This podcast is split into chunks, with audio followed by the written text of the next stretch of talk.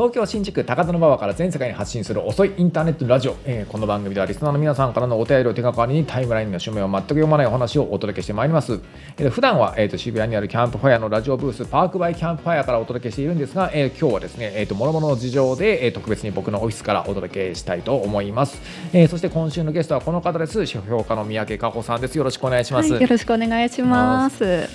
なんかこう三宅さんのはい。結構なんかこう自己紹介的なところから結構お願いしたいなと思うんですけど、はい、えっ、と主婦家の三宅佳穂と申します。えっ、と普段はあの本を紹介する本を書いてたりとか、あとその本を紹介するまあ記事をあの中心に書いております。えっ、と最近はこのエッセイ集のそれを読むたび思い出すっていう本が出まして、あとプラネットさんの方ではあの母と娘の物語っていう、まあ、母と娘の物語のあの小説なり漫画なりを取り上げて批評するっていう連載をさせていただいております。なんかさ三宅さんって本当なんか気がついたらさ、はい。い、ろんな媒体で見かけるようになってたっていうふうにイメージを僕は一方的に持ってるんだけど、こうそもそもさどういう人生をね、はい。結構歩んで今みたいになってんの？あそうですね、えっと、私あの、まあ、高知にいてで京大に入ってで、えっと、そこであの大学院まで行ったんですよ、うん。で、えっと、結構博士課程1年まで行って割とがっつり、はい、万葉集の研究をしてて、であのその時に天狼医書店っていうあの京都と池袋に当時はあのあ支店があった、ね。そうですそうです。池袋の一日店長とか昔やったことあるそうですよね、うん。関わり多分あの宇野さんのなんか関わりもあると思うんですけどそこであのなんかまだ池袋にしかその天狼院がなかった時代にあの本屋さんとか行くの好きだったんでなんか東京に来た時にちょっと寄ったりとかしてたんですよ。うんそしたらなんか店主のその三浦さんに顔を覚えられうんなんか京都にもいつか出したいからその時はスタッフやってくれんかって言われて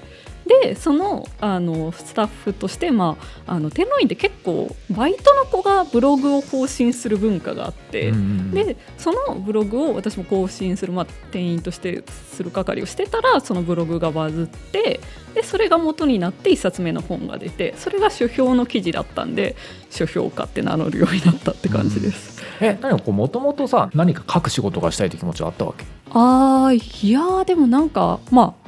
本読むのがやっぱ好きだったので、うん。本に関わる仕事がしたいと思っていて、うん。大学生の時から。で大学院にでも行って研究者になろうかなぐらいにぼんやり思ってたところで本が出たので本が出たのが M2 の時だったので、うん。なんかあこれだったらすこうなんか本を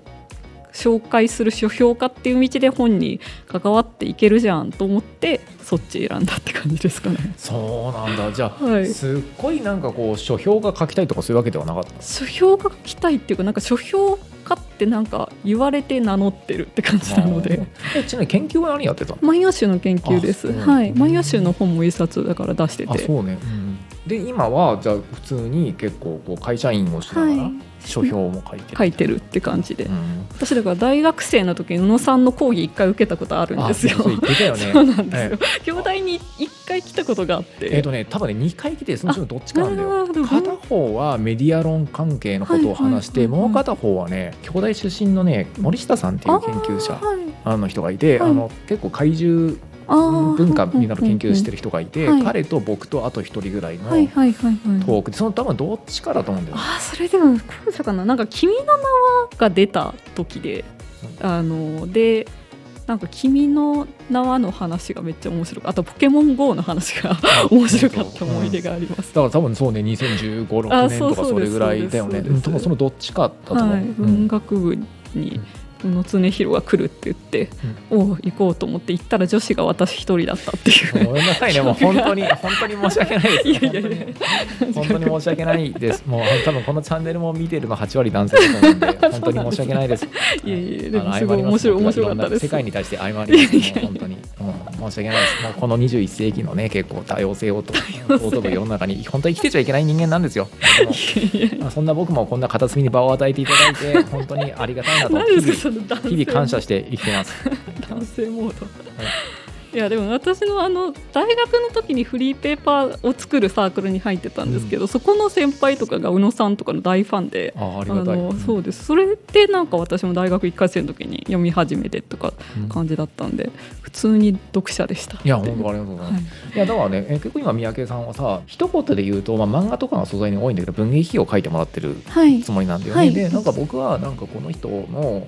なんかこうモチベーションみたいなものがね、はい、なんかこう本を紹介したいというよりはなんか本から受け取ったものを自分の言葉にすることの方に若干関心の重心があるのかなと思って、ああいう依頼をしてみたんだけど、はい、あありがとうございます。そうですね。でも本当になんか新刊をめちゃめちゃ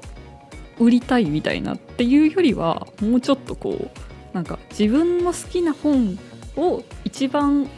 読めてるのは私ではみたいな思い込みがあり、うん、そこにじゃあでもこういういやこうやって読めるじゃんみたいなことを発信したいみたいな気持ちが一番モチベーションですね。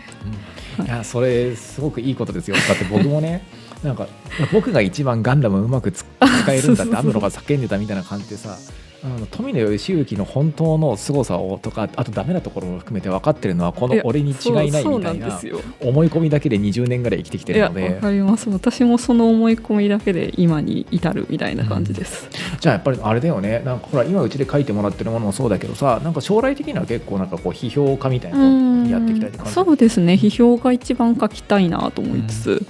なんかでも批評ってこうどうやったらなんか読まれるようになるのかとかあとそのやっぱりこう批評ってこう場が少ない気がしてて、私は、ね。うん、そうなんですよね。だからどうしていこうかなって思ってるなって感じです。うん、あの僕がデビューした時でもうすでにすっごい少なかった。んだよね。で例えばさあのもう多分大手文芸誌ってほぼ批判的なものが載らないんだと思うんだよね。まあ、でたまに載るとすごくさ問題になりますね。炎上とかちょっとあの変なと炎上の仕方したりするじゃない。だから多分全部が全部じゃないけど、うん、基本何かあの否定的なものに関してはそんなに載せないっていう、ね、うん、まあ、全くってことはないんだろうけど、うん、そういうモードも強くなっていると思うし、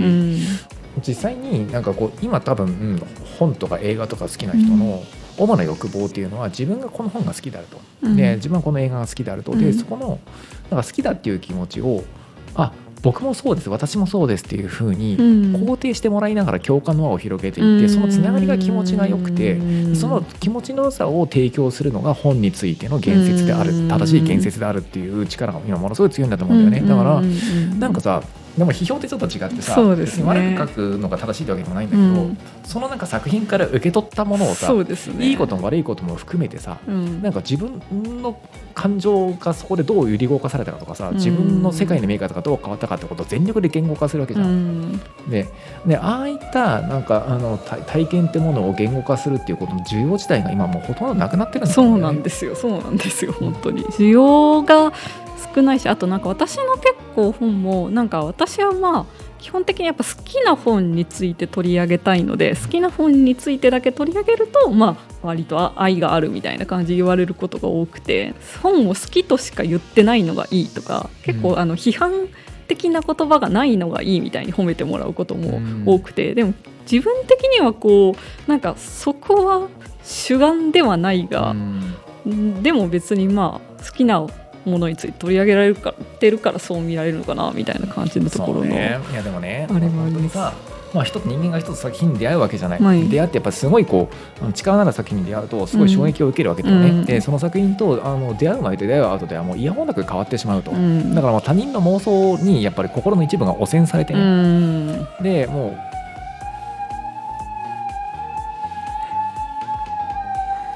治安悪くて本当にすみません。これが新宿区のリアルなんで本当に申し訳ないです。もうなんかこうあの京都の作業区とかすごい平和な世界なんだけれど、ね、もう東京の新宿区はこういう野蛮な世界ですよ。本当に申し訳同じ大学の学生街でも。申し訳ないです、もう本当に。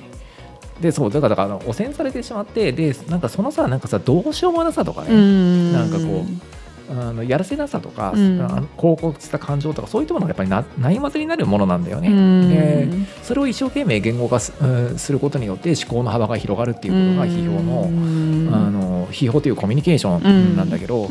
そういったコミュニケーションよりもなんかもう、ああなたも私もこの作品が好きなのみたいなこととかね。なんかこうあのあこの作品へのあなたへの愛は本物私への愛も本物同じ握手みたいな。そういった快楽の方がやっぱインスタントなんだよ。まあそれは楽しいのは分かりますけど、ね、わかるよ。全然分かります、そう分かるしなんかすごい。いや俺もさ時々ねなんかやっぱ若いさなんかオタクとかと話しててさなんかちょっとねいや宇野さんなんかやっぱりさ俺が一番ねあの好きなモビルモビルスーツってなんか意外とねあのパラサーテルとかいいと思うんですよって言ったら 僕はもうギュッと手を握っていい目をしているなってランバラルみたいなこと言いたくなるもん。だから俺気持ちはよくわかるんだよ。わかるんだけどさ結構あのそれってなんか作品をねなんかこう創造物を介したコミュニケーションのさほんとごく一部でさその背後にはもう膨大な豊かなねあのあの批評というコミュニケーションの可能性があるんだけれどそこが今もあんまあの残念ながら今の情報環境とかねそういったものを含めて流通しづらいんだよね。でだからやっぱすごく敗北感があるよ正直言って。うん。そうなんですよね。だしその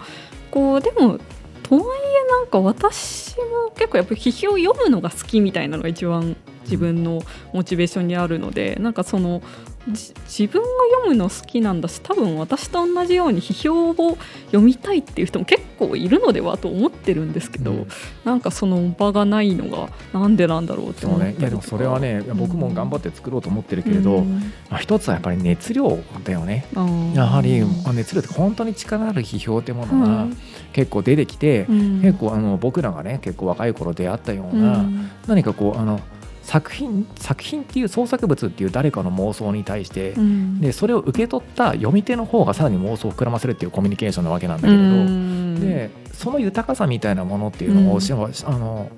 しっかり伝えられるような、まあ、あの本っていうのがやっぱりどんどん生まれていってね。でそうやってなんかこうあの批評の快楽っていうのをこうあの体が覚えてしまった人を一人でも増やすしか結構僕はあのないと思っていて。でもねこれがでも意外と難しいんだよ。だって今手っ取り早く換金しようと思ったら あのあみんなが好きな作品を私も好きですって言っていいねを集めるのが一番簡単なの。なんかあと私すごい気になるのがなんか最近結構文芸誌の批評を読んでると、うん、割とその批評の形をとったエンパワーメントというか、うん、熱量とかそのやりたいことはすごくわかるんだけどそれはなんかその批評として出すべきものなのかはてなみたいなのが結構なんか増えてってる気がしてて、うん、でなんか例えばこうフェミニズム批評とか言ったとしてもそのそこの作品にあこういうフェミニズムのなんか取り出し方があったんだみたいな面白さはあると思うんですけどなんかそっちじゃなくてフェミニズム的思想をエンパワーメントするっていう目的の批評っていうものが結構なんかちょいちょい見かけるように最近なのが割と自分の中で気になってて、批評とはみんな読みたいのこっちなのかみたいな思う時あります、ね。うん、いやみんな読みたいのはそっちなんじゃないの？だってあの、うん、あの が欲しいわけでしょ？でまあ別にさ僕あのフェミフェミニズムとかに全然明るくないしさそれを不用意にね40代の男性がさ口にあのしても何もいいことはないと思うからあの全然そこに具体的には全く言及する気ないんだけれどさ単純にねあの SDGs にさ17個マークあるじゃん。さあれのさどれがついてるかみたいなことを結構通ってる文章ってさ批評に変える今すごく多いよね。確かに確かに、ね、批評に変えるやつですね。だから何々はこれを扱ってるから素晴らしいのだ、ね、でもそれってさ別にさあのもう批評でも何でもなくてね、はい、なんかこう、S、17個のマークのうちどれが選んでるかっていうさ 態度表明の問題しかないんだよ。いやもちろんさあのそうやってね特定の思想とか特定の社会運動をエンパワーメントするっていうのは批評の僕役割の一つだと思うよ。ただやっぱその力が今あまりにも強すぎてねなんかひあの批評っていう本来さもっとさ豊かな可能性を持ってるあのコミュニケーションっていうのをすごくなんかね貧しくしてしまってる。うん。やっぱそれしかないのはやっぱり困るんだよねじゃあ三宅さんは結構そういった状況に異議申し立てしていく。異議申し立てというか批評を書いていきたいですねうんしなんかあの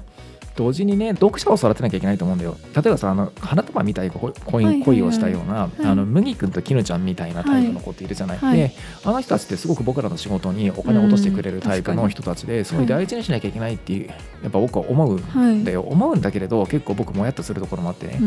あれ結構坂本さん意地悪にあの2人描いてるところあると思うんだけど、何かさあの2人ってカルチャーが好きな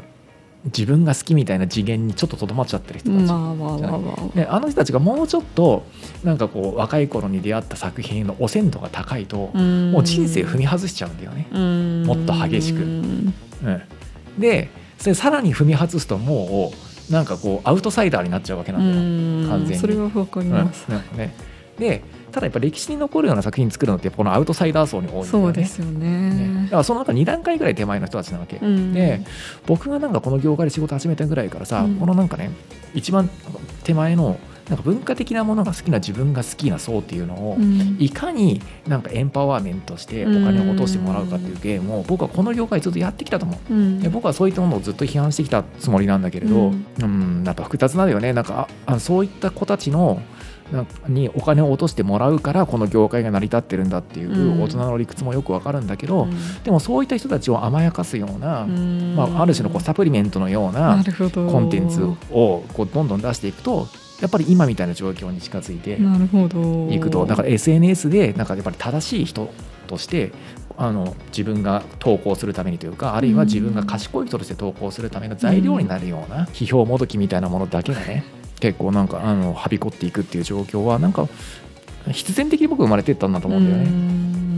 やっぱこの層をお金に換金しなきゃいけないってやっぱり業界の誰もが頭の片隅で分かっていてで,、なんかあのもっとちゃんとした読者を育てようっていうね、うん。気持ちをどっかで忘れてしまったんだと思うんだようね。ん確かに。でもとはいえあの映画化でもか映画でも書かれたようにやっぱりみんな忙しいじゃないですか、うん。麦ちゃんきあの麦麦ちゃんも。だからなんかそこをこうインスタントじゃない読者になんかしなってもらうのってめっちゃ難しくないですか？うん。時間が。みんな労働に奪われいやなんかさそれねあの三宅さんさあの、はい。なんか年末のイベントであもその話してたと思うけどさ、あれねやっぱりね段階ジュニアの人たちの基準でいまだにやってるんだと思うんだよね。はだから今の50前後ぐらいの、いね、バブルは崩壊してるけれどまだそこまで日本貧しくなってない状態に社会に出ていてはいで結婚も蓄財をできてる世代なんだよね、やっぱあの人たちの基準で結構ものを考えてると、うん。なんかやはりこう今のね結構あの若い世代のねもうパズドラしか俺興味ないんだよって叫んじゃう あのムイ君の気持ちってやっぱなかなか分かんないかもしれないようね。んなるほど。うん、やっぱそこにね結構明らかに断絶っていうものは、ね、そうですね、結構あると思うんだよ。うん、いやもう私の友達みんなあの麦君はおは自分だって言ってましたよ、うん。それはなんか結構恐ろしい話だね。恐ろしい話ですけどね。でもねでも俺思うんだけどさあのパズドラしか興味がない、うんえー麦君があの前田裕二のさ「人生の称賛」の文庫版をせめくってるのをすごくさ皮肉っぽく描いてるじゃん、まあそうですね。あの映画ってね。でもさなんかそこでさなんか前田裕二の本とか読んでるやつは偽物でさ確かに。それはなんかすごい確かに、ねなんか意地悪な意地意地悪なね。宝石の国読んでる俺たちは本物であるっていうマウンティングをするんだったらさそれはさやっぱりあの作品の中身に興味がない人のコミュニケーションだよね。うのそうではなくてやっぱり文化的である自分が好きだっていうことをうん周りの人に言いたい人であってさ、うん。でなんか僕はなんかそもそも今の批評の衰退とかっていうのはやっぱうん。その層っていうのをね、確かに。自分探し層をやっぱりメインターゲットにしてしまって、うん。何かこうサプリメントのような言葉っていうのを紡ぎすぎていたことに原因があるんだと思う。ん。確かに。でもそれはそうですね。しかもなんかそのニュースピックスブックスをこう読む層にじゃあ何ができるかみたいなところをねもうちょっとこうなんかいやーやそうねってく。いや僕さ前田裕二は多少個人的に知ってるからさあまあ、あのとこってさやっぱりこうあのまあビジュアル系バンドマンだったわけだよね昔ねうんあんまりあの表立っては言ってないけどさ、まあ隠してもいないと思うんだけどさ、であのまあ彼なりにやっぱりさ、まああのまあ、音楽の世界ではうまくいかなかったわけで、うん。そこそこうまくいったかもしれないけど、うん。そこねやっぱある程度先には進めなかったわけだよね、はい。でその彼がさ、まあ、中国のねライブチャット文化とかを、うんそうですよね。えー結構持ち込んでなんかやっぱりこう若いクリエイターがもっと食えるようなシステムを作れないかというところが、まあ、一応彼のねあの初期衝動ではあったわけじゃない今今とおかしくない そう思うとでも皮肉ですね。そうそう。いや今どうか知らないよもう本当にね。確かに、まあ、いろいろあったわけじゃん、なんかはい。彼もさ、なんかね、まあの本当にさ、いや、一緒に京都に遊びに行こうっていう話を盛り上がってて、ドタキャンされて、でその直後に、なんかあの女優と石垣島にいたみたいな報道が出たとか、僕もいろいろ彼には思うところはあるんだけれど、いいエピソードですね。いいエピソードだよね、もうあのねもう公開されてることだから言っていいと思うんだけど。だから、だったらじゃあ、あのじゃああの、ニュースピックスブックスを一生懸命読んでる人たちにね、ね何かこうあのなんか文化の快楽みたいなものっていうのをこうどうんうんうんうん。うしっかり伝えるかってことをやっぱ本当ちゃんとやるべいやきだったんだ本当それはそうなんですよねって思います、だから三宅さんみたいなさ結構あの若い世代がね。はい、はい、だからまだ20代でしょそうですね。ね。28です。そうそう。なんかどんどん書いていってね。なんかそういった層に食い込んでいけたらなって。いや本当にそう思います。私あの会社が全然その出版と関係ない会社なので、ん。IT 系の会社なのでなんか同期とか例えばあのあと、まあ、そのそこにいる先輩とかがなんか話題にするのはあここまで届いてるんだって思うことがよくあって、うん。だから本とかはあれですけどやっぱネットフリックスは届いてるもんなみたいにないる時も、ね、あります。うん。つまりね。なん。か本来なんかあのちゃんと文化的なものを受け取る能力のある人が僕受け止めてないんだうあうんそうそうなんですよ、ねでそうじゃそうじゃなくてうん。何か、とにかく何者かになりたいとか、うん。とにかくなんか自分もなんか一回ぐらいなんか誰かに対して何かをやりたいと思ってる人が消去法で文化系になっていってるんだと思うんだよね。いや僕はやっぱ90年代のある時期からそうだと思う。ああなるほど、やっぱりあの今いわゆるさポップカルチャーの爆発みたいなのが80年代前半になってさ、まあ、90年代にそれがどんどん出版バブルとかの間で産業化されていて、うんうんうん。うんあの時期の読者からやっぱりちょっとそういったなんかワナビー層というとちょっと言葉が良くないけど、うんまあ、僕はよくサブカルブロンズ・セイント層って呼んでるんだけどなんかまあああいった層をなんか、いやでもそれはいいことなんだよね。あのパイが増えてることなんだけどただちょっとあまりにもそこに対してのやっぱヒーリング的なややっぱコミュニケーションがやっぱ多くなってし主流になってしまったことが僕は今のなんかこう SDGs の17個のマークのどれがこの作品についてるから偉いですということしか誰も言えなくなってる状況を生んでると思ってるからね。90年代から続いてきたあれってことなんですね。だから僕はもうお客さん取り替えるしかないと思っていてうん。今のなんかこう国内のコンテンツはそうにつまらないからうん。なんかネットフリックスのなんかオリジナル作品とドキュメントだけ見てうん。でそしてなんかこう感想を英語で漁ってる人たちにうん。何かこうこの国のねあかつてサブカルチャー大国だったこの国の文化の豊かさっていうものをどう思い出してもらうのか、なるほど。そもそも知らないだろうからどう知ってもらうのかってことをやんなきゃいけないかなと。確かに確かに。それは確かにそうですね。だからなんかあの、ね、三宅さんにぜひともねはいそういった人たちになんかこう三宅さんが紹介しているね なんかこう山岸涼子のやばさとか松浦涼子のやばさとか。そういったものをどんどんね差し込んでいってくれたらなんか個人的には嬉しいなと思います。ね。頑張ります。はいこの番組は皆さんからのお便りもお待ちしております。身の回りで起きたことから人生相談まで幅広く募集します。お便りは概要欄にあるフォームから送ってください。過去の配信は YouTube メンバーシップなどで視聴できます。詳しくは概要文をご覧ください。それではまた次回もよろしくお願いします。